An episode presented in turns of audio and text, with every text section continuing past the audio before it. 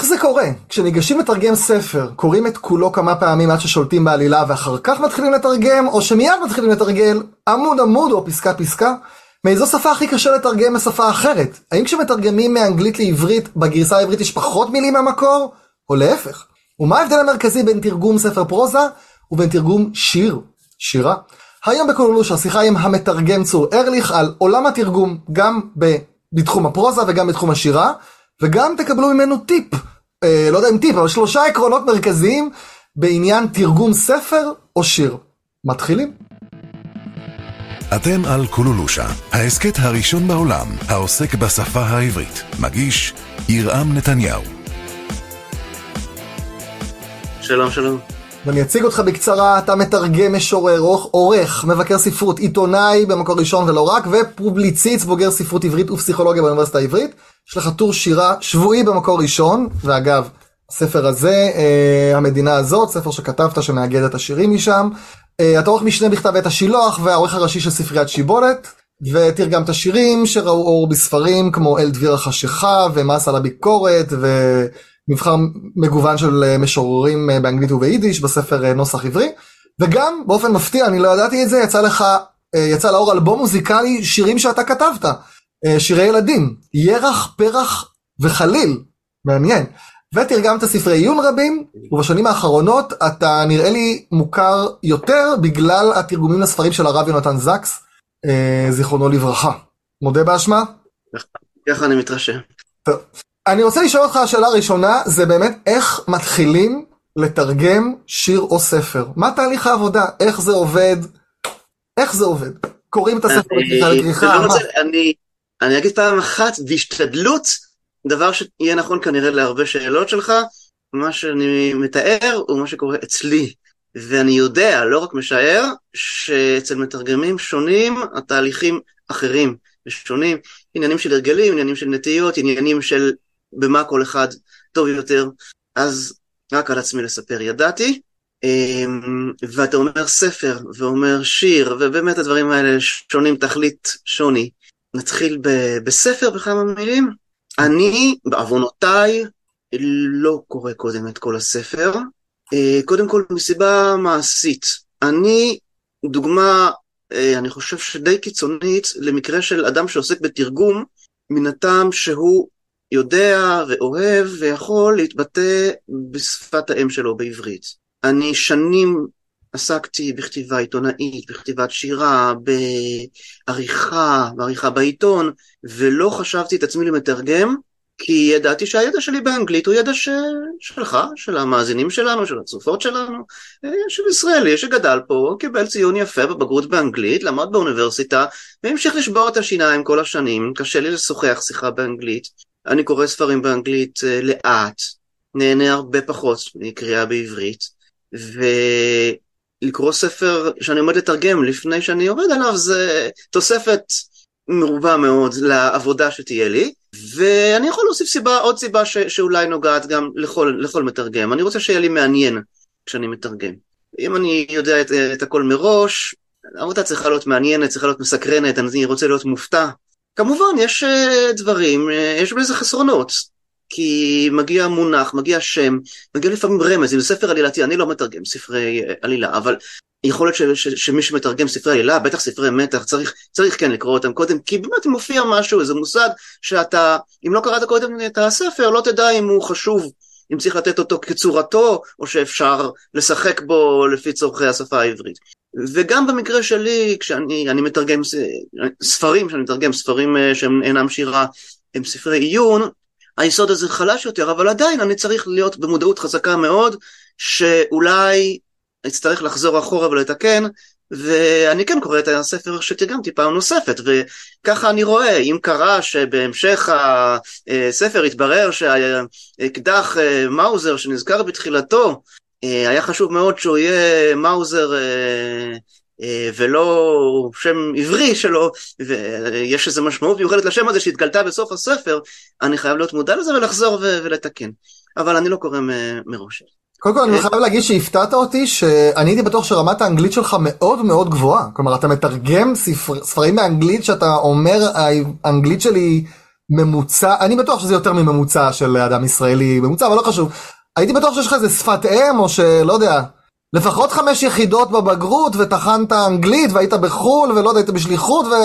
אני ממש לא, ואני חושב, אני, אני, אני יודע ביושר שאם לא היה קיים אינטרנט וגוגל ומנועי חיפוש מעבר למילונים שכמובן אה, הייתי נעזר בהם אה, אם הייתי חי, גם היום אני נעזר בהם, אבל כאדם שאני צריך לתרגם מתוך, מתוך חשדנות, כלומר מאחר שאינני שולט בניבים באנגלית לפעמים, או בביטויים עכשוויים, או ברמזים תרבותיים, אני חייב כל הזמן לחשוד ולחפש כל מושג שאני קצת חושד שאולי יש בו משהו מעבר למובן המילולי המיידי שלו, או למובן שאני מכיר, אם פתאום בספר הוא מופיע באיזה הקשר שלא מסתדר לי, אם זה נראה קצת מוזר, עם ביטוי קצת שונה מכפי שהכרתי אותו, כל דבר אני מריץ, אם לא הייתה לי אפשרות להריץ את הדברים בחיפושים, אלא הייתי צריך אה, להתקשר לכל דבר לחברים, או אה, לחפש בספרים ולזרוק את הספרים מההתחלה עד הסוף, אני חושב שלא הייתי מסוגל לעשות את זה. כלומר, המציאות הטכנולוגית הנוכחית, טכנולוגיית התקשורת והמידע, אה, שמעבר למילונאות, בכלל, לחפש מושגים, לחפש מונחים, לחפש מידע, מאפשרת לי לתרגם בצורה מיודעת, גם כשאני אינני יליד, ה... אינני בן בית בשפת המקור באנגלית במקרה הזה. קרה לך שלא חשדת ואחרי זה גילית שמשהו שתרגמת הוא בעצם אה, משהו תרבותי שלא ידעת והרסת או משהו כזה? אני חושב שקרה, אני לא יכול לומר שלא קרה, אבל זה נדיר מאוד כי אני פשוט חושד וחושד. אני, אני פוגש דברים כאלה כי אני, אולי יותר ממה שאני מתרגם, אני עורך תרגומים בשנים האחרונות בספריית שיבולת, ו... ושם אני, אני, אני נתקל במקרים, אני, כי אני מפעיל את שיטת החשד שלי גם כשאני עורך, וכל דבר שטיפה חורק, טיפה לא הגיוני, או קצת נשמע באמת כמעורר אה, אפשרות שיש כאן איזה מושג, איזה הקשר תרבותי שאני לא מכיר, אני אה, בודק, וכן, אה, אנשים שוגים בזה, אני מניח שקרה לי, ואולי אני אפילו לא יודע את זה עד היום. מעניין. טוב, התמקדנו בספר עיון, בשיר אני מניח שאתה כן קורא את כולו, נכון? כי זה שיר, או שלא? כן, בשיר אה, כן. תראה, אני מתרגם עכשיו, בימים אלה. שמה? אני מתרגם בימים אלה שיר מאוד ארוך למשל, שנקרא An Essay on Man, כלומר מסע על האדם של אלכסנדר פופ מאמצע המאה ה-18, תחילת אמצע, שזה באמת אה, שיר ספר, ואני לא קורא את הכל מראש כדי לא להשתעמם. אז, אה, אבל שירים קצרים באורך של אה, שיר לירי רגיל, כן, אני לומד אותו קודם, אני, אני אומר יותר מכך, זה שאני מתרגם מצד אחד שירים, שזה הקצה הכי, הכי ספרותי של הספרות, הכי, בשיר באמת העניין של הצורה והעניין של ההשתמעויות אפשריות נוספות של מילים ושקול כמעט בחשיבותו למשמעות ולתוכן. אז זה באמת הקצה הקיצוני של ההתעסקות בשפה של טקסט שאני מתרגם והוא נטוע ומתעסק ומתהדהד לו בשפה שבה הוא כתוב. יש שירים שבאמת אי אפשר לתרגם כי הם כל כך נטועים באיזשהו הקשר, איזשהו ביטוי, איזשהו חרוז אפילו שקיים בשפה ולא קיים בשפה אחרת ועל זה בנוי כל השיר. אז שירים כאלה אתה לא מתרגם לכתחילה, אבל בדרך כלל אפשר לתרגם שיר וזה אתגר, אבל באמת זה הקצה של הטקסט הנטוע והמשתבלל בלשון המקור שלו. ספרי עיון, אפשר לומר שזה קצה אחר, כי באמת גם כשהם כתובים יפה ובצורה קצת פיוטית, עדיין הם בראש ובראשונה אה, באים כדי אה, להעביר את התוכן, את המסר, את המשמעויות. בין לבין נמצא אולי העולם של הסיפורת, הספרות בפרוזה, ובזה אני לא נוגע, כי כשאני מתרגם עיון, אז באמת היכולות שלי באנגלית והחושים שלי הם אה, מתאימים לזה. אני אה, לא, בדרך, לא, לא קורה שצריכים כל משפט לחשוב ולהבין מה בדיוק. אה, האסוציאציות התרבותיות, הפנים תרבותיות שהוא מעלה. אה, בשירה זה כן וזה קיצוני, אבל בשירה אני יודע ששירה קצרה יותר, בשירה אני לומד אותה, אני, כל, כל שורה אני יודע שאני צריך לחשוב עליה ולהתבונן בה מילה מילה ולבדוק אה, אם יש פירושים שנכתבו על השיר. לשמחתנו בתרבות האנגלית, מאחר שיש בה כל כך הרבה דוברים, יש בה כל כך הרבה חוקרים וכותבים, והאינטרנט מלא בפירושים על שירים, אז אה, זה קל יותר. אז אני בשני הקצוות, אני מצד אחד בשירה שאני יודע שאני צריך באמת לחקור, מצד שני אה, בספרות עיון שאני מתרגם וחוקר במידת הצורך, וסיפורת שהיא אומנותית, אה, באמת אני משאיר לאנשים שהם בקיאים בחדרי החדרים של השפה האנגלית והתרבות האנגלית בלי שהם צריכים אה, לחפש ולבדוק כל דבר. הבנתי, וכשאמרת שאתה מתרגם, אתה לא קורא את הכל, אז איך אתה מתרגם? עמוד עמוד, פסקה פסקה, אה, פרק פרק, מה שיטת העבודה שלך? כמה אתה מתרגם ביום, אתה יושב על זה יום שלם, אתה כל חמש שעות בבוקר, מה השיטה שלך? איך זה עובד? כן, זה, זה קצת עניין של, של צורת התעסוקה שלי, זה, כלומר זה, זה, התשובה כאן היא קצת טכנית ולא ממש קשורה ל, ל, לנושא, אני יכול לנסות לענות, להתעלם מכך שיש לי עבודת יום שלפעמים לפעמים היא תרגום ובדרך כלל היא עריכה, דברים כאלה, שזה לא כל כך שייך לנושא השיחה שלנו, ובדרך כלל את הספרים קל וחומר את השירה, שזה בעיקר תחביב, אני uh, צריך לעשות בזמנים שהם מצומצמים יותר, uh, בערב או ב... לפעמים יום חופש, לפעמים יום שישי, אבל זה, זה עניין שלי, אני באמת לא מן המתרגמים שיושבים יום יום לתרגם, והשאלה היא האם עד כמה זה אפשרי, עד כמה יכולה להיות לאדם סבלנות לשבת מבוקר עד ערב ולהריק uh, טקסט משפה לשפה. Uh, אני לא מארוכי הסבלנות ורבי הסיבולת. זה לא קל, יש הסחות דעת, ובימינו זה, גם עם הגיל וגם עם השינוי שכולנו עוברים באורך הקשב שלנו, משך הקשב שלנו, זה לא קל, יש כאלה שמצליחים יותר, הרוב מצליחים פחות. אה, אני מנסה לעבוד בשוונגים, כלומר, אם הצלחתי להיכנס לטקסט ובאמת אה, אה, לעבוד ולנהור בו קדימה, נהדר, מתישהו זה נגמר, אבל אני מנצל וגולש על הגלים האלה שלוקחים אותי קדימה.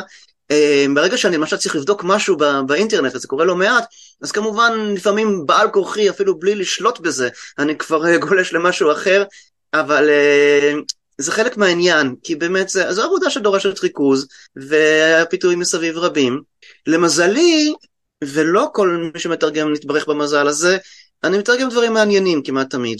אני לא מקנא במי שצריך לתרגם לפרנסתו חומרים טכניים, או דברים שהוא מתנגד להם לפעמים, נניח, חומר רעיוני שהוא לא לרוחו. Mm-hmm. אני לשמחתי כמעט תמיד מתרגם, כש, כשדברים מביעים דעה או עמדה או השקפה או קשורים, ב...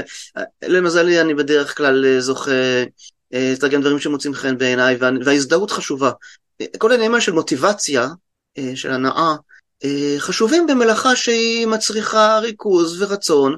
אם אתה מזדהה עם הדברים, אתה שמח בהם, הם מעניינים אותך, זה מושך אותך קדימה, וחלק מהעניין הוא גם באמת בעבודה הזאת, להכיר ביטויים, להכיר מילים חדשות, והאתגר בעיקר, הרבה יותר מכך, ומזה אני באמת מגיע, הרי כמו שאמרתי, אני מגיע לתרגום מתוך הרצון אה, שלי והעניין שלי בניסוח דברים בעברית.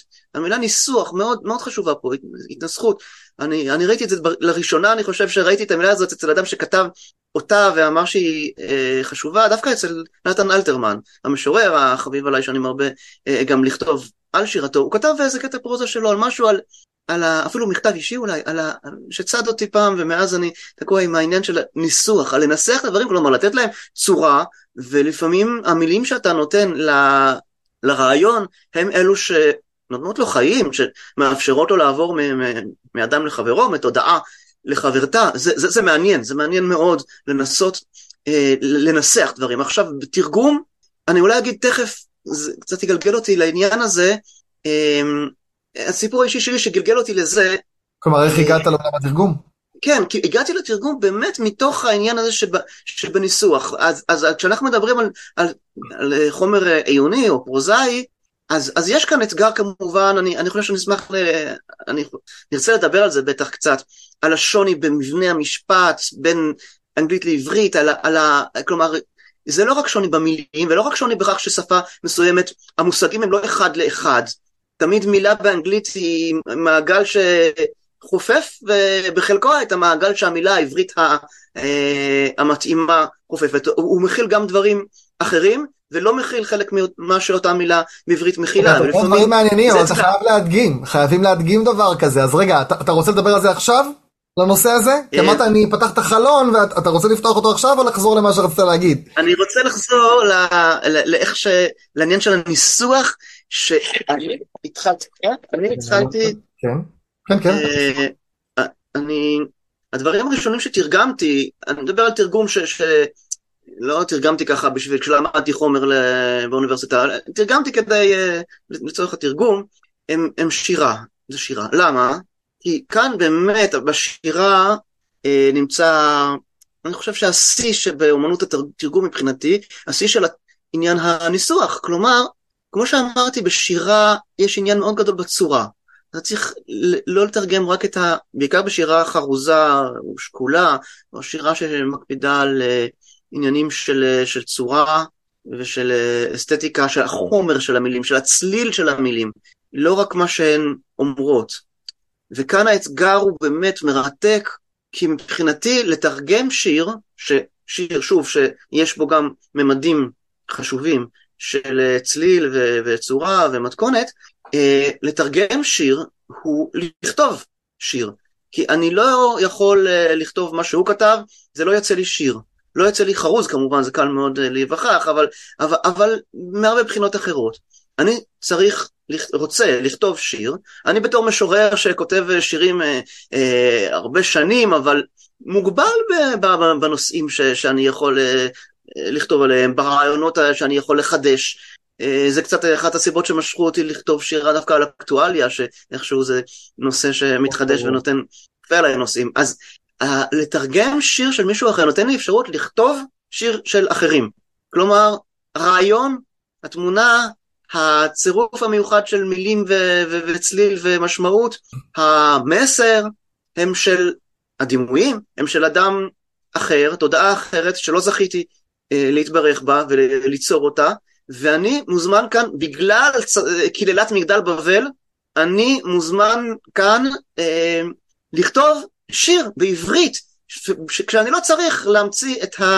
הרעיון שלו ואת המטאפורות שלו. יש בזה משהו מרגיע יותר, אתה אומר. כן, זו הזדמנות לכתוב אה, שירה טובה יותר ממה שאני הייתי כותב בעצמי כנראה. אני נותן כאן את התשומות שלי כבעל יכולת ניסוח שירי בעברית, את המטען העברי ש, ש, שיש לי, המילולי, התרבותי, ומרכיב אותו על, אה, על הר גבוה כבר במקור של, של משורר גדול, שכתב דברים יפים וקורנים, והאתגר שלי זה למסור את מה שהוא מסר, אבל לכתוב שיר עברי. אז זה באמת אה, דבר שהתחלתי להשתעשע בו, וראיתי אמ, כי טוב. אפילו, אה, לתרגם ספר לעברית זה לא דבר שלא חשבתי שאעשה, אני כבר הייתי בן אה, 33 כזה, ש, כשנפגשתי עם ה... עם מתיו מילר, המוציא לאור של, אה, אז הוא היה הבעלים של הוצאת אה, טובי פרס בארצות הברית, עלה לארץ, אה, קצת אחר אחר כך רכש פה את הוצאת קורן, פגש אותי כעניין אחר, רצה שעכשיו שאני אערוך אצלו משהו, וכשסיפרתי לו שאני מתרגם שירה, הוא קפץ ואמר, סיפר לי שהוא חושב להביא לארץ, להכניס לארץ את כתביו של הרב יונתן זקס, שעד אז היו שני ספרים שלו מתורגמים לעברית, ולא היו כל כך ידועים, והיה לו מאוד חשוב, טוב, זה, שוב, אני קצת פותח כאן עוד חלון, אה, אה, היה לו חשוב מאוד להביא לארץ, את ה, אני חושב שהיום הרבה מהמאזינים שלנו שמעו, ורבים אחרים ישמעו ומוזמנים לשמוע, אבל, אבל באמת, אה, קוראי ההגות היהודית בישראל היום כולם מכירים את הרב זקס, וזה לא היה קיים, הוא רצה שזה יקרה, והוא ראה מישהו ש... הוא ידע שאני כותב, שאני עוסק בעריכה וכתיבה בעברית, וברגע שהוא מבין שאני מתרגם, הוא שמע אותי מגמגם איתו בשיחה נוראית באנגלית, באנגלית הרצוצה שלי, אה, מספר לו שאני מתרגם שיר, התחלתי לתרגם שירה מאנגלית וכבר פרסמתי אז משהו, והוא דווקא אמר, הנה הרב זקס, יש לו, אה, הכתיבה שלו יש בו יסוד פיוטי, יש בה יסוד של אה, משפטים יפים, אסתטיים, שקולים זה לזה, של משחקי מילים קצת, של קצת משחקי צליל. אה, אז הוא, במקום לחפש כמו כל מו"ל נורמלי, אה, מתרגם ישראלי שתרגם כבר ספרי יהדות נניח, הוא אמר, אה, אני רוצה לנסות מתרגם שירה. וואו, זה כל הכבוד לו. זאת אומרת, אני לא יודע מה... זה הימור אה, הימ- הימ- ממש ראוי לה- להערכה, כמובן, אני קצת, זה היה אמור גם, עלול גם להיכשל כמובן. אבל אה, יצא טוב. לנסות, נסע לי לנסות, וככה הוא הפך אותי למתרגם, כלומר מאז תרגמתי גם אה, לא מעט ספרים של הרב זקס וגם די הרבה ספרים אחרים. כן. באמת זה, הכל נבע מתוך תרגום שירה, ותרגום השירה נבע מתוך הרצון לכתוב שירה. כלומר, אז מבחינתי כל עולם התרגום, כל ההתעסקות שלי בתרגום, זה לא שאני עם איזה, אה, לקחתי על עצמי איזו שליחות להביא לארץ או לקהל קורא העברית את אוצרות העולם דובר האנגלית, למרות שזה, זה, זה, אף על פי שזה אפקט, תוצר לוואי נחמד מאוד, ואני אוהב את השירים שאני מתרגם, ו... אבל ההנאה הבסיסית שלי, וגם ההנאה באלף, הייתה אה, ליצור בעברית, כשאני יושב על חבית עצומה של חומרים שמבקשים, יוצרנו בעברית, חומרים קיימים. זו הזדמנות אה, להשתעשע ביכולות שלי כיוצר עברי. כן. עכשיו דיברת על אנגלית עברית, ואני רוצה לשאול אותך אה, על משהו שאותי קצת הפתיע. אני הייתי בטוח, תמיד אומרים, לפחות לנו גם בלשון תמיד אמרו, שהעברית היא שפה קצרה.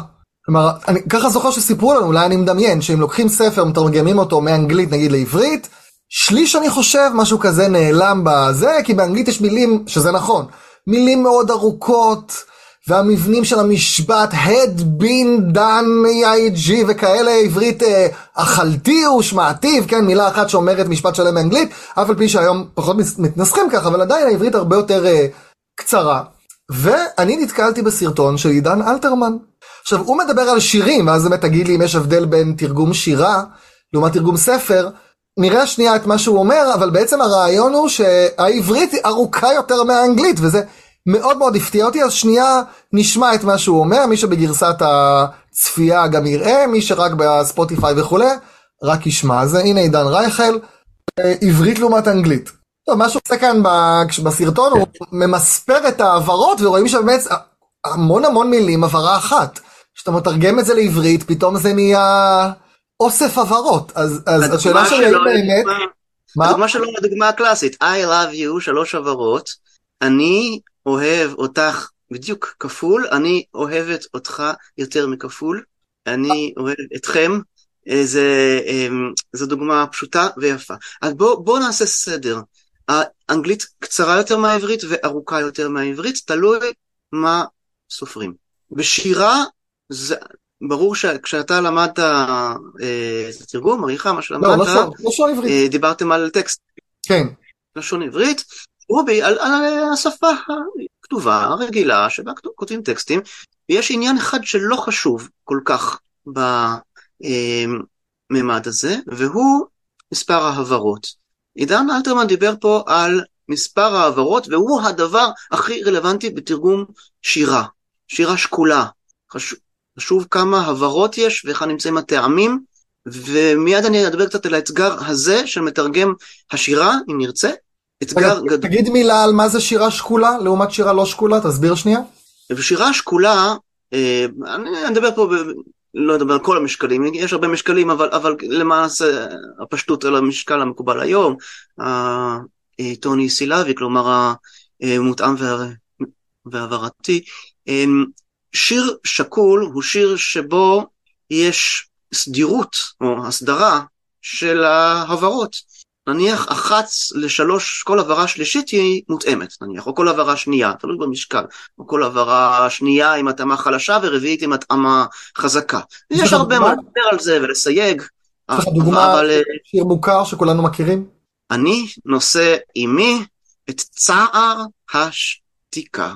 אז אתה שם לב שבמילה השתיקה, המשקל הזה הוא משקל זוגי, כלומר אני נושא, כלומר כל הבהרה שנייה היא מותאמת, במילה השתיקה שלוש הבהרות, אז מטבע הדברים, ההה של השתיקה אה, מותאם על פי המשקל, אבל לא מותאם על פי השפה, אבל הוא לפחות בא בין הבהרות לא מותאמות, אז זה לא מפריע, כלומר אני נושא עימי את צער השתיקה, אם היית אה, תראה מה קורה כש, כשיש משפט אה, מושר, שירה שהיא לא כתובה במשקל, במובן הזה של משקל לפחות, וכשמנסים לשיר אותה, אז שרים אדון עולם אשר מלך, בסדר, אדון עולם אשר מלך, נכון? בטרם כל יציר נברא לעת נעשה בחפצו כל, בחפצו כל. אזי מה, מוסיפים ה כי במשקל הבהרה. המנגינה טובעת, אה? אזי מה לך, וזה, אמרנו מלך במלרע במקום מלך, אזי מהלך שמו נקרא, ולעת נסע בחפצו קול, כבר יש בדיחות על איזה אוטובוס שנקרא חפצו קול שנוסעים בו, זה, זה, זה, זה מוזר מאוד, כלומר כדי להלחין בש- אה, צריכה, צריכה להיות סדירות מסוימת של ההתאמות בשיר, וצריכה להיות, להיות מספר מסוים של עברות בשורה שיתאם למנגינה, או שמושכים עם המהלך הזה. כן.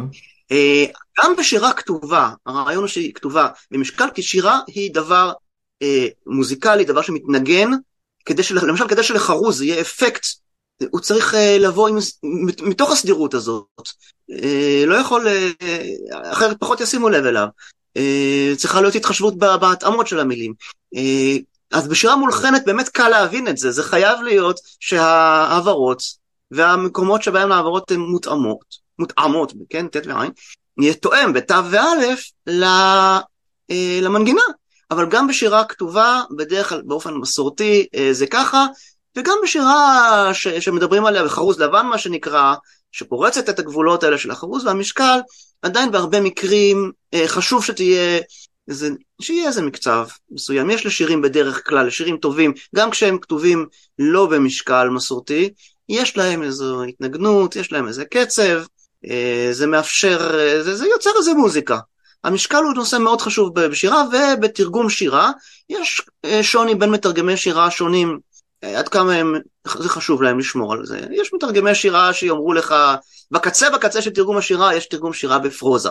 זה בכלל קיצוני. לא, לא אכפת לי איך זה נשמע, למה אורך השורה, אני מתרגם החרוז, אני מתרגם את התוכן. זה, זה קצה באמת, אבל גם בין אלה שמקפידים, שרוצים שזה יישמע כמו שיר, יכולות להיות הקפדות שונות וחייב להיווצר איזשהו איזון שאתה בוחר אותו בין השמירה, הנאמנות ל- לנגינה, למשקל תקרא לזה, לחרי- לחריזה, למצלול, לבין נאמנות לדברים אחרים. כן. זו אומנות מאוד מאוד קשה של תרגום שירה. אני, אני, אני רוצה להיכנס לזה תכף, אבל אני רוצה קצת להשלים את השאלה שלך. אז, אה, סגרנו את. הסוגריים, על אה, מה זה שירה שקולה, עכשיו נחזור באמת לשאלה על האנגלית ועברית, מה קצר יותר. כן, כן, אז uh, בממד הזה של ההברות, כמו שראינו בדוגמה הפשוטה הזאת, uh, העברית uh, ארוכה יותר, בדרך כלל, כמעט תמיד, אז uh, מתרגמי שירה מוצאים פתרונות, למשל משתמשים בכל מיני, הרבה, הרבה יותר משתמשים באמת בכינויים חבורים, חבורים, בכינויי קניין חבור, אהבתיה למשל, זו דוגמה נהדרת בשיר של uh, תרצה אתר, אהבתיה, כלומר, אני אהבתי אותה, היא לא תרגמה שיר, היא כתבה שיר, אבל היא הייתה צריכה, היה לה צורך מסוים של ה, אה, ש, שהמנגינה או שהמשקל של השיר שהיא רצתה הכתיב, והיא כתבה אה, אהבתיה, זה גם יותר יפה. אה, מתרגמי שירה הרבה פעמים משפות כאלה כמו אנגלית, ש, ש, ש, יש בהם פחות הברות, אומרות אותו דבר שצריך יותר הברות בעברית, אז קיים הטריק הזה של כינויים חבורים, אה, הרבה פעמים משתמשים בעתיד במקום כדי לבטא הווה, כי אז אתה חוסך את הצורך במילת הגוף. אצא לי היום עם ביתי, אלך לי היום עם ביתי, צוחקת, כן, למה לא אני הולך לי היום? כי הוא חסך, חסך מילים. אה, משתמשים, בבחירת המילים הנטייה תהיה לבחור מילים קצרות. אה, לעד ולא לנצח, או... אה, אה, לעד שתי באותה הנצח שלו. אז לבשה את מתווה הפלך לשמלה לה וטיף לעד. וטיף, לא אומרים בדרך כלל טיף, מה זה טיף? היא הייתה, או תהיה בעצם, זו דוגמה גם לשימוש בצורת עתידי, תהיה, יפה, לעד ולא לנצח, וטיף, בשתי עבירות במקום אה, והפכה ליפה. אה, אז יש פטנטים, אבל מבחינות, באמת, אני, אני, אני מכיר גם את ה... מניסיוני ועל בשרי גם את הדברים שבהם באמת האנגלית, או רוב השפות האירופיות לפחות, ארוכה יותר מהעברית. קודם כל ברמה הכי בסיסית של כמה שטח זה תופס, באנגלית יש אותיות אה, תנועה. כלומר, כל תנועה צריכה להיכתב באות, ובעברית רוב המקרים, בכתיב מנוקד בטח, וגם בכתיב חסר ניקוד עדיין, לפחות תנועת אה ואה, הם בדרך כלל אה, בלי אה, אות נוספת שמבטאת את התנועה, וגם חיריק, לא תמיד, אה, כך שחסכנו הרבה אותיות בעברית, זה כמובן הופך את העברית לשפה קשה יותר לקריאה, אבל, אבל שפה שתופסת פחות שטח, והעניין האחרון, שגם בו עברית היא קצרה יותר, הוא מספר המילים. כלומר, כאן באמת מספר המילים זה, זה אנחנו, אתה יודע, כשעובדים עם, בעריכה, בכתיבה, כשאדם עובד עם עיתון, כשאדם מקבל תשלום על עבודת תרגום, על עבודת כתיבה, הרבה פעמים זה לפי מספר המילים. ומספר המילים שאתה צריך לומר, אה, להשתמש בו, בהם בעברית כדי לומר פחות או יותר אותו דבר שנאמר באנגלית או בצרפתית וכדומה, הוא נמוך יותר, בעיקר להערכתי מפני שהשפות הללו הן שפות, תזכיר לי את המושג, שפות אנליטיות, נכון? ובעברית היא שפה אה, שכחתי את המונח כרגע, אבל שפות שבהן כדי לשנות, כדי להטות פועל למשל, מוסיפים גם סופיות ומוספיות, כשבעברית אתה יכול פשוט לשנות את הניקוד של המילה, PL הופך לפועל, אה, וגם הרבה פעמים נוספות מילים באמת, have been something. אז רגע, אני רוצה שנייה לסכם אותך, את, את מה שאמרת. אמרת שההברות אה, באנגלית קצרות יותר, לעומת העברית. אבל גם, בוא, בוא, בוא נספר לך למה. לא רגע שנייה שנייה. אמרתי שיש צרורות באנגלית, כלומר טראמפ, כן, מילים כאלה. אה, אה נכון, יש צרור יצורים מה שנקרא. כלומר יש לך הרבה יותר אפשרויות לא, אה, למילים שונות בנות עברה אחת. כשבעברית עם עברה אחת זה בדרך כלל ייצור, תנועה ולכל היותר עוד ייצור. ובאנגלית יש צרורות, אז יש המון אפשרויות והרכבים. אז זהו, אז באמת ענית לי על השאלה, כי רציתי להבין איך זה מסתדר, זאת אומרת, אה, אז רגע, אני מסכם ואז נגיד איך, איך סידרת את זה. המילים באנגלית אה. יותר קצרות מבחינת מספר העברות, אבל במשפט שמסתכלים, בטח על ספר, יש הרבה יותר מילים, כי התחביר הוא יותר מורכב, אמרת מוסיפים סופיות ו- וכדומה, וה... והיה עוד משהו שאמרת שלישי, שמה זה היה? אה, על ההבדל? אה, מספר האותיות גם אה, הנדרשות. כן, ומספר האותיות. אז רציתי לשאול אותך על הסתירה הזאת. בממד הגרפי שלהם. כן, אז רציתי לשאול אותך על הסתירה הזאת, איך זה שמספר העברות יותר קצר, כשבעצם זה יותר ארוך, אז פה ענית לי כי יש באמת צרור יצורים שאפשר לשחק עם זה. בסדר. כן. אה, טוב, אז פתרנו את ה... אז רגע, אז אמרת שבאמת בשירים זה יותר מורכב, בספר זה לא כזה נורא, נכון? בספר זה לא... אתה לא נדרש לשמור על אותו, על ממד כמותי כלשהו זהה. כן. ספר, אתה פשוט צריך לתרגם את הדברים, בדרך כלל. Uh, ספרים, כשאני מתרגם לעברית, זה, תראה, זה חשוב למשל לאנשים שמתמחרים את העבודה שלהם, לזכור שבעברית זה יצא פחות מילים. אז כן. כשאתה מתמחר, אה, תביא בחשבון שעל עברית אתה צריך לבקש יותר למילה. אם אתה סופר לפי העברית, בין אם היא שפת מקור, בין אם היא שפת יד, היא תמיד יצא פחות. בטח אצלי כשאני מתרגם אה, ספרים חלק גדול מהתרגומים שלי קשורים ליהדות, ובאנגלית צריך המון מילים מסבירים את המושגים, כשמתרגמים פסוק, השפה המקראית בכלל דחוסה הרבה יותר, נכון. אז, אז היחס עוד יותר אה, גדול בין האורך של מספר המילים באנגלית לזה שבעברית. אני, אני מניח שאתה לא יודע את כל השפות בעולם, אבל מאיזו שפה לאיזו שפה הכי קשה לתרגם? יש לך מושג? אה, באיזה פורום של מתרגמים שדיברו על זה, אנשים שיודעים כמה שפות ואיכשהו תמיד שפה מסוימת כל הזמן חוזרת שאיתה יש הכי הרבה בעיות? לתרגם ממנה? אני חושב ש, שזה קשה לומר כי, כי באמת אה, אה, סוגי הבעיות הם אחרים. כלומר באנגלית שוב, אה, אני לא מדבר כבר על עניין השירה, אבל גם בכלל לתרגם, זו שפה עם המון מילים, ולא לכל דבר יש מושג בעברית, אז זה, זה אחד הקשיים באנגלית. לפעמים אני, אני לא כל כך נתקל בדיבורים על כך ששפה היא קשה לתרגום בפרוזה אם אדם שולט בה. אה, זה לא נושא שכל כך, כל כך עולה טוב. עכשיו, זו שאלה שאולי אותו דבר, מה האתגר הגדול ביותר משפה, מתרגום משפה לשפה? כלומר, מה, מה הדבר שאתה אומר, הוא הכי קשה, איתו תמיד אני נתקע בו יותר, שירה או פרוזה? אתה יודע מה, עזוב רגע את השאלה השנייה שלי. מה האתגר הגדול ביותר? שאתה מתרגם משפה לשפה. פרוזה ושירה. נתחיל בין פרוזה לשירה, אני לא רוצה להגיד הגדול ביותר, אבל חשבתי, כשאני חושב על זה, על, אמ, בוא נתחיל דווקא בפרוזה, זה כל מיני שגרות לשון שאתה צריך, שקיימות בשפה אחת, שצריך להיזהר מאוד, אה, גם אה, להתרחק מהם ולא לחזור עליהם כצורתן, וגם למצוא להם משהו טבעי בעברית. אז באנגלית יש דברים שהם אוהבים לעשות בשפה האנגלית. זה מבנה משפט, למשל, כש... אה, פסוקית אה, למשפט העיקרי, בעברית זה יוצא משונה, זאת אומרת, אה, אה, long and red, he was very uh, nice man. כלומר, מדברים על החמור לפני שהחמור מגיע בכלל. זה הרגלים של, ה, של השפה האנגלית, אתה רואה את זה לפעמים בתרגומים לא טובים. Um, זה יפה אולי ב, ב, ב, לפעמים בשירה או במבנים מיוחדים בעברית, אבל, אבל זה יוצא מוזר. אה, אנגלית בכלל, אה, כל הנושא של אורך המשפטים וההסתעפויות שלהם והנטייה שלהם להסגרים באמצע משפטים בעברית, לדעתי זה מעיק גם באנגלית, אני לא יודע למה הם אה, קנו את ההרגל הזה, אבל, אבל צריכים לשים לב. עוד דבר שאופייני אני חושב לאנגלית וקצת קשה לנו, לאו דווקא מפני שהוא מכביד, אלא מפני שהשפה העברית חלשה בזה יחסית, המון תוארי פועל יש להם. כל המילים האלה שנגמרות בלי, ואנשים מתרגמים את זה, אני, אני עורך טקסטים, ואני צריך גם להישמר שזה לא יקרה לי. טקסטים שכתובים לא טוב, כשאתה רואה בהם תרגומית, כלומר שיכולים בתרגמת, ב, אה, המון פעמים תראה את המילה באופן. אז המתרגם חושב, אוי, איזה מילה יפה, אופן. אבל, אבל אתה תראה תרגומים לא טובים ואם אתה עורך אותם, כל משפט יש באופן.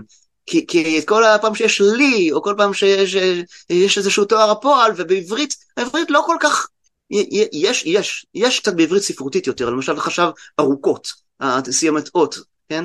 אמ, יש דברים יפים בעברית לתארי פועל, אבל או שהם נשמעים ספרותיים מדי ולא עולים על הדעת מיד, ולא לכל טקסט מתאים תרגום אה, ספרותי, ולא כל מתרגם נוטה לזה, אני כן, אבל יש כאלה שחשוב להם להישמע טבעיים ויומיומיים.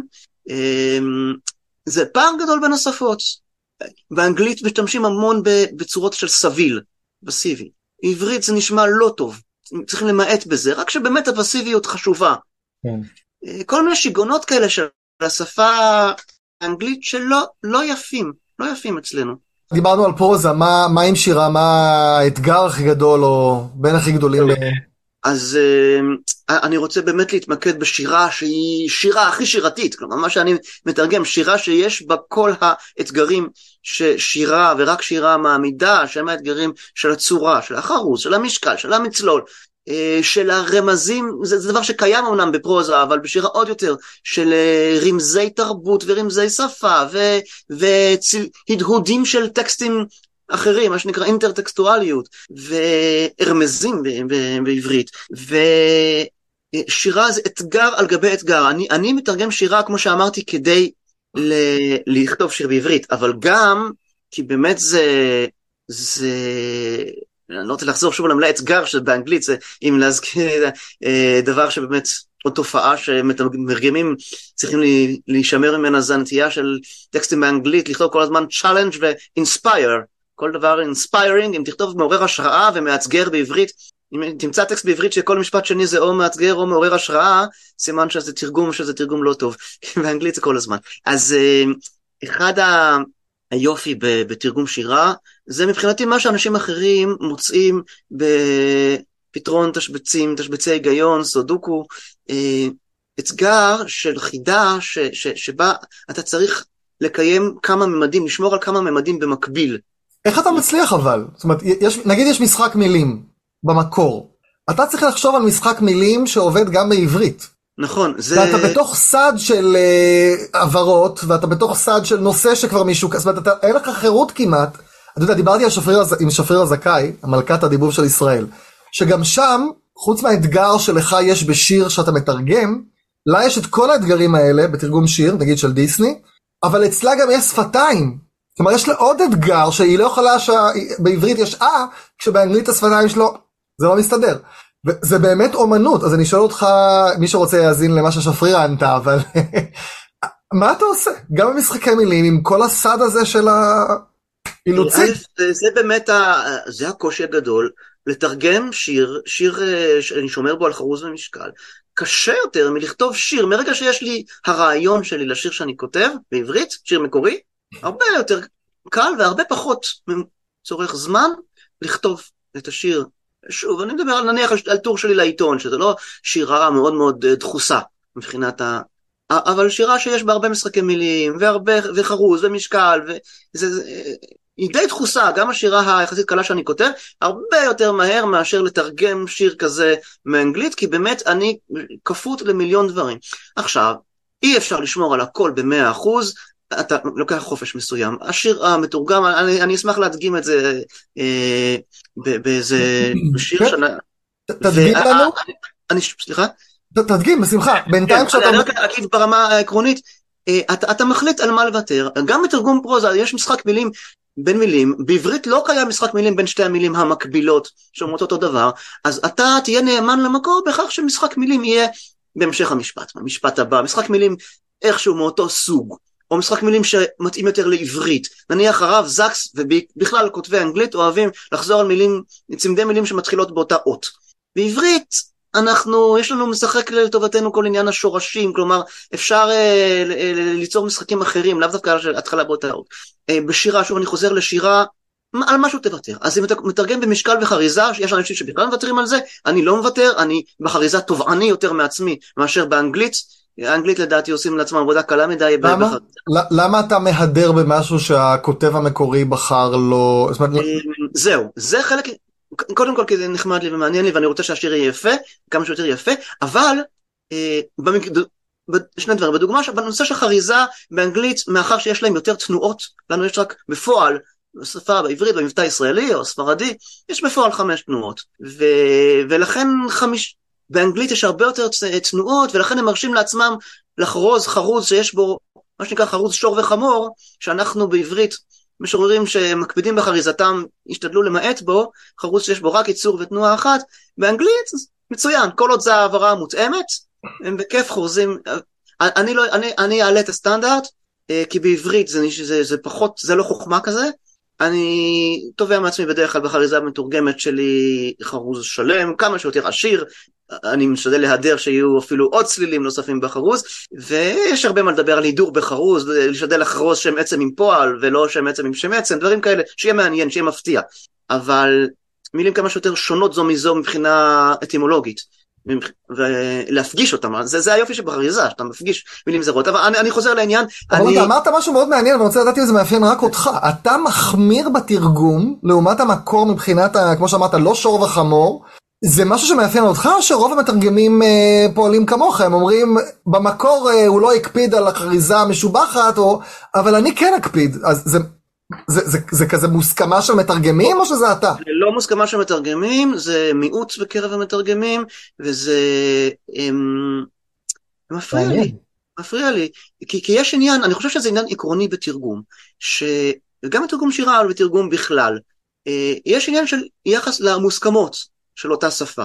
ובשירה האנגלית, לחרוז חרוז שור וחמור זה מצוין. שוב, כי גם קשה יותר באנגלית, כי יש יותר תנועות, אז יש לכאורה קשה יותר. מצד שני, יש להם הרבה יותר מילים לבחור מתוכן.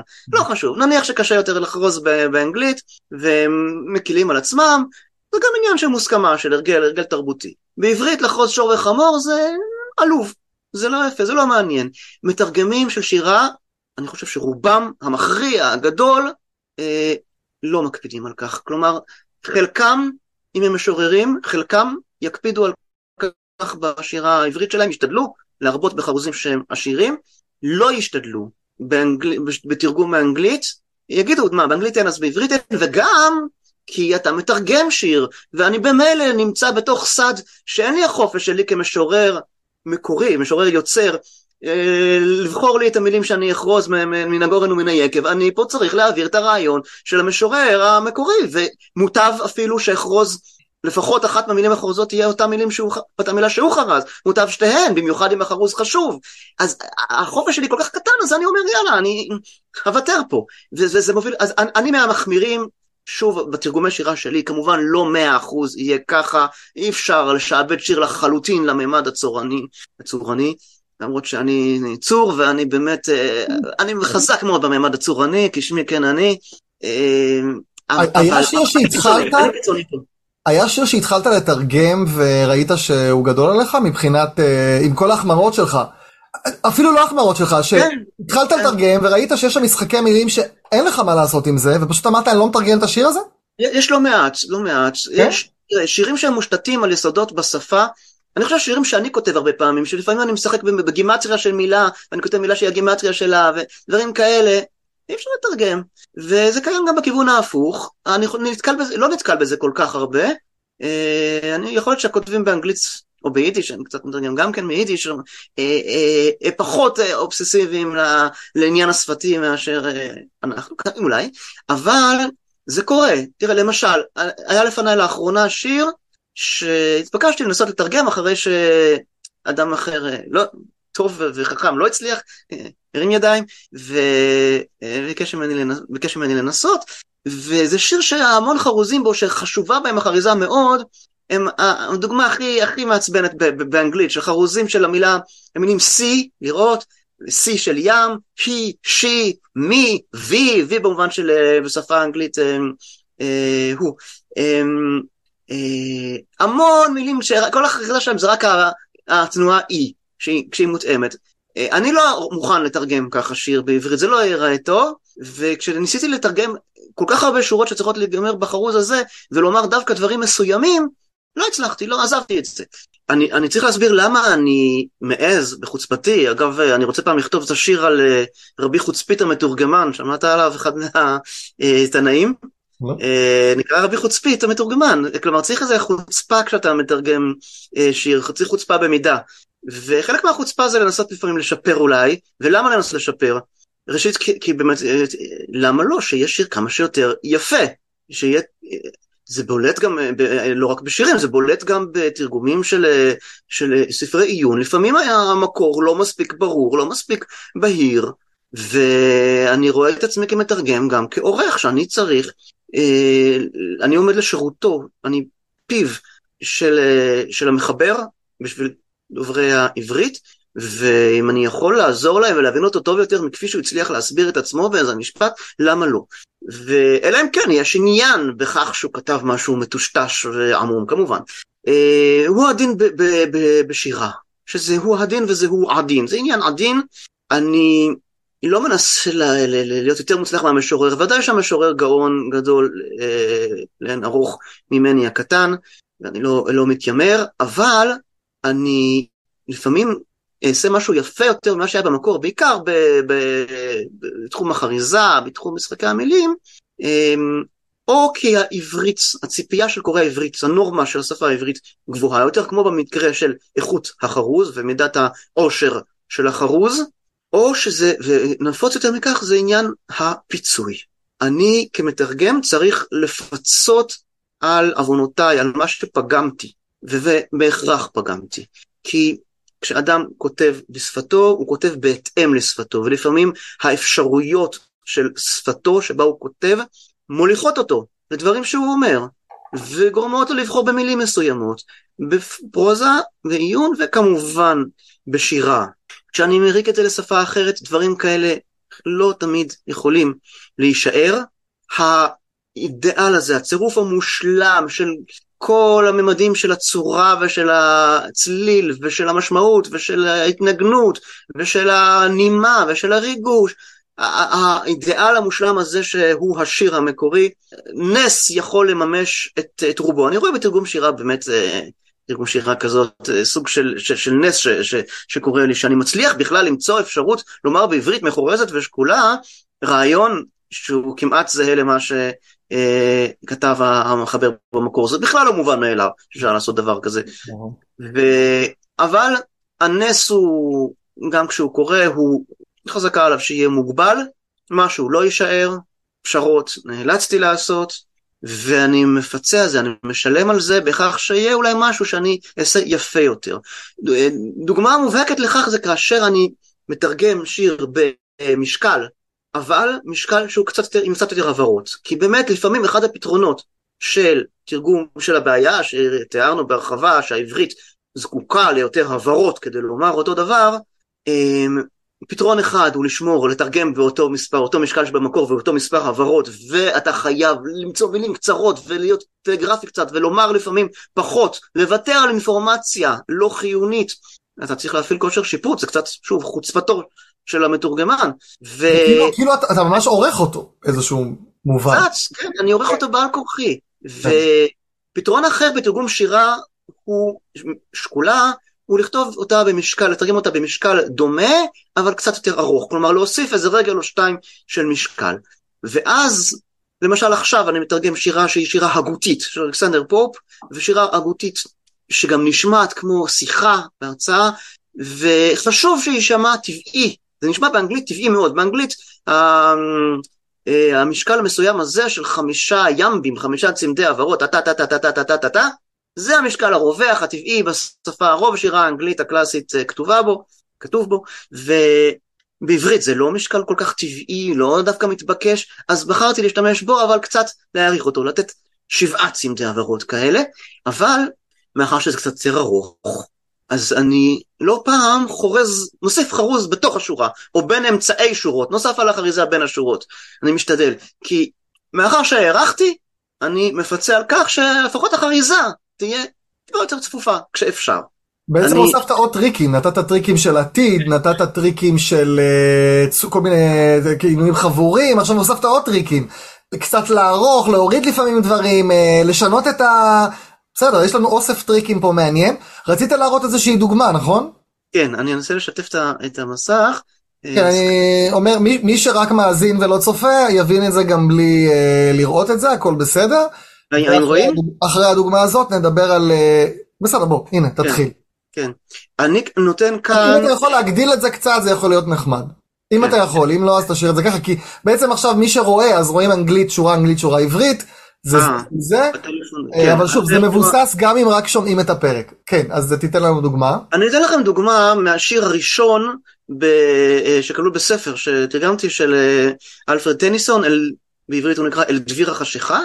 אמ, זה מבחר גדול מאוד מתוך יצירה שלו שכוללת עוד יותר שירים שנקראת In Memoriam. AHH זה ספר של שירים שהוא כתב מתמודד בהם עם אבל על אה, מוות של חבר טוב שלו בגיל צעיר מאוד וכאן שמרתי על המשקל המדויק, כי זה חלק חשוב מאוד, יסודי במהות של היצירה הזאת, זה אפילו על שמו של, השמה של היצירה הזאת, נקרא באנגלית בתי in memoriam, כלומר על שם היצירה הזאת, מבנה מסוים של בית עם אה, ארבעה צמדי עברות בשורה, ועם חריזה של א' ב' ב' א', כלומר השורה הראשונה והרביעית בבית חוזרות זו עם זו, ושתי האמצעיות חוזרות זו עם זו. שמרתי על זה במדויק, וזה, כמו שאמרתי, קשה מאוד, כי בעברית אנחנו היינו צריכים יותר הבהרות. אז אה, בואו נסתכל כאן מה בב- בבית הראשון, כן, יש כאן את השיר, מה, אז תגיד לנו מה אתה מדגיש. אחת, אה, נגדיל אולי עוד יותר, זה בסדר, זה בסדר. אז באנגלית זה I held its truth with him who sings to one clear harp in diverse tones. כלומר אני רואה את זה כאמת, אה, כמוני כמו אותו אחד ששר אה, בנבל צלול, בטונים, ב- בנימות אה, משתנות. But men may rise on stepping stones of their, of their dead selves to higher things. ה-things מתחרז עם things ו-tones עם stones, ואתם רואים פה stepping stones, כלומר משחקי מצלול. Uh, אתם רואים שהוא אומר פה, כשאני ניסיתי לתרגם את זה מילולית, את שתי השורות הראשונות או שתי השורות הבאות, זה שאנשים עשויים לעלות במעלות מאבן, uh, מעל העצמיים המתים שלהם, לעבר דברים נעלים. עכשיו זה אני- היה תרגום תוכני, מה עשית בפועל, איך- איך תרגמת את זה לשיר? והשיר צריך, אני רציתי שיחזיק אותו מספר עבירות והחרוז, אז בואו תראו כאן, ותראו אני שאני... חושב שזה מבוסס גם על מי שרק שומע, אז אה, כן. אז אני אקריא. אז אז תאזינו, כן. המשורר אוחז הנבל, שורר בצדק ואמת. אדם מאת מולו המת, ממריא כמסולם של אבן. אפשר לנתח ולראות אה, את, את ההבדלים ואת הדמיון, אבל אה, אני למשל נתתי פה, יש חרוז מת ואמת ובאנגלית היה גם אה, משחק מיני stepping stones, שהתחרז עם ה divers טונס, אז יש לי אדם מאת מולו המת. אמ, היה הרבה, הרבה מילים אה, ש, שתיארו כאן במקור, rise on stepping stones, שבעברית הייתי צריך לדבר על אה, אה, מעלות שעשויות אבן, מעצמי המת, המת שלהם. את כל זה דחסתי מאת מולו המת ממריא כמסולם של אבן, כלומר to higher things, אז אני במקום להגיד אל דברים נעלים, אמרתי פשוט ממריא. אמ, מאת מולו המת, במקור לא היה off their dead self, מהעצמיים המתים שלהם. אה, זה שונה, אבל יצרתי פה שיר, אני חושב שזה, שזה שירי, מה שעשיתי פה אה, בעברית, אדם מאת מולו המת, ממריא כמסולם של אבן. תחשבו על uh, האתמול המת הוא התאבן, והוא באמת um, פיזית מבוטא כדבר אה, אה, מת או דומם בכך שזו מצבה מאבן. אה, זה לא היה באנגלית אפילו האבן הזאת. זה היה, אה, יש, סליחה, stepping stones, לא, לא המצאתי. כן. טוב, היה לי דחוף אה, וויתרתי, לא כתוב אני מאמין ש... כתבתי שורר בצדק ואמת. כלומר, אה, נתתי פה כבר את זה שהמשורר שלנו מאמין בדברים, בכך שהוא אומר שהם צדק ואמת. נכון, פה ממש הורדת. אה, כן, כלומר, דחסתי, נכנסתי את זה אמרתי בצורה... את זה בשורה הבאה. שורר אמרתי את זה בשורה. הבאה, שזה כן. עוד עניין, לשנות גם את הסדר לפעמים. נכון, סדר המילים. אה, בסדר, תודה על הדוגמה. אני רוצה רגע לחזור, תכף נדבר על שלושה עקרונות, ובזה נסיים, מרכזיים על, בתרגום אה, ספר או שיר, אבל לפני כן, אני רוצה לחזור למשהו שאמרת, איך מזהים טקסט מתורגם, נתת כל מיני סימנים שכתוב הרבה פעמים באופן למשל. או שאמרת, מה זה היה, suddenly, אה, אה, לא זוכר איזו, איזו מילה אמרת, מילה ב... אה, מילות... אה, אז, אז, אז תיתן לנו כן, רגע יש מילים ש- לרכז, איך, אם אני עכשיו קורא טקסט מתורגם לא טוב, סימנים לטקסט מתורגם לא טוב. כמה כמה צימוקים כאלה. אז באמת יש מילות קוד כאלה שמרבים להשתמש בהם באנגלית, ואם אדם כותב אצל כל הזמן אתגר והשראה, זה אצל הרב זקס אני מוצא כל הזמן, אבל גם אצל אחרים, או, או המילה באופן שנועדה לעקוף בצורה קלה את זה שבאנגלית יש המון מילים שהם תארי פועל, עם אה, לי בסוף בדרך כלל.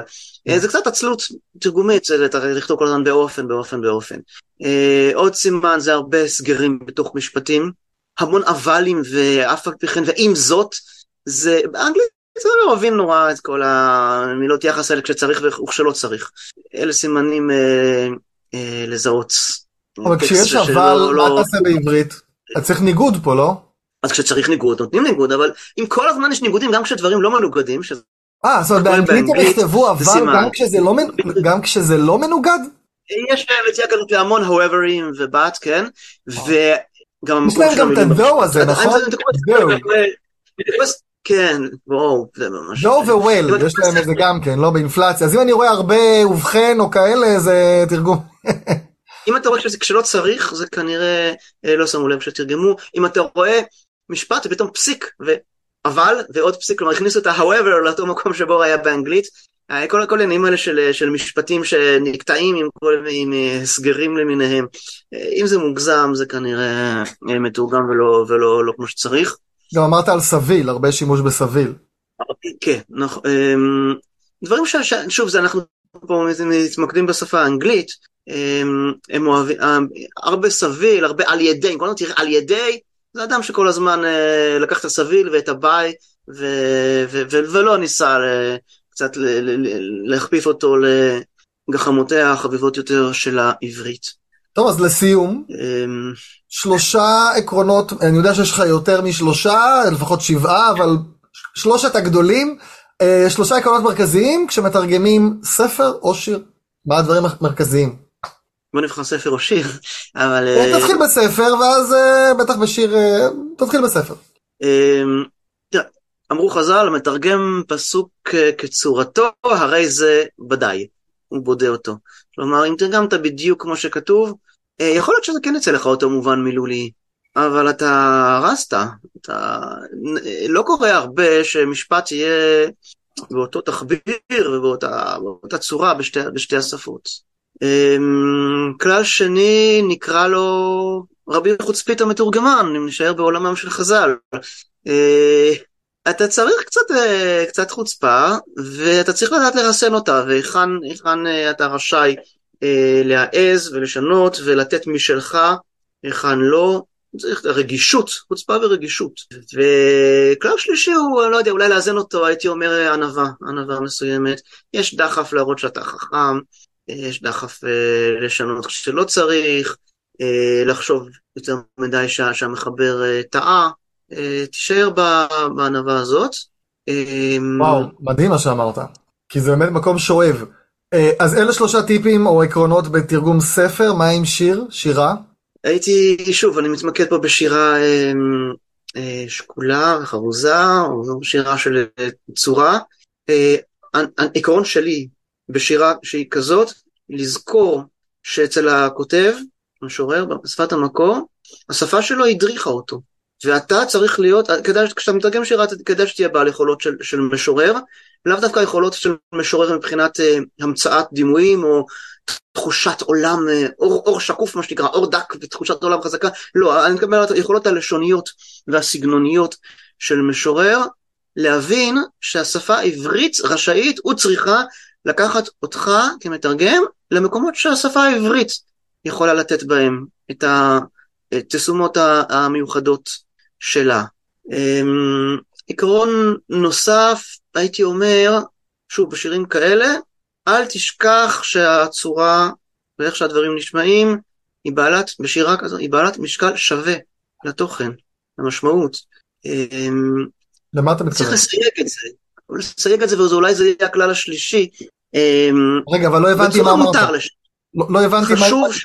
בוא נגיד את זה בצורה אחרת. שיר חייב, בתרגום, חייב להישמע ולהיקרא כמו שיר בעברית. אדם שקורא שיר מתורגם בשפה העברית, אם, אם המטרה היא לא מדעית או אינפורמטיבית, לדווח מה בתרבות ההיא וההיא אה, היו אומרים ומה המשמעויות של הדקויות של הביטויים בשפה, אלא אה, תרגום ספרותי או למטרות אה, ש, ש, ש, של חוויה, של ריגוש, חוויה אסתטית, אתה חייב להקפיד שאתה תכתוב שיר. ואם זה אומר שאתה קצת אה, שינית, אז זה אומר.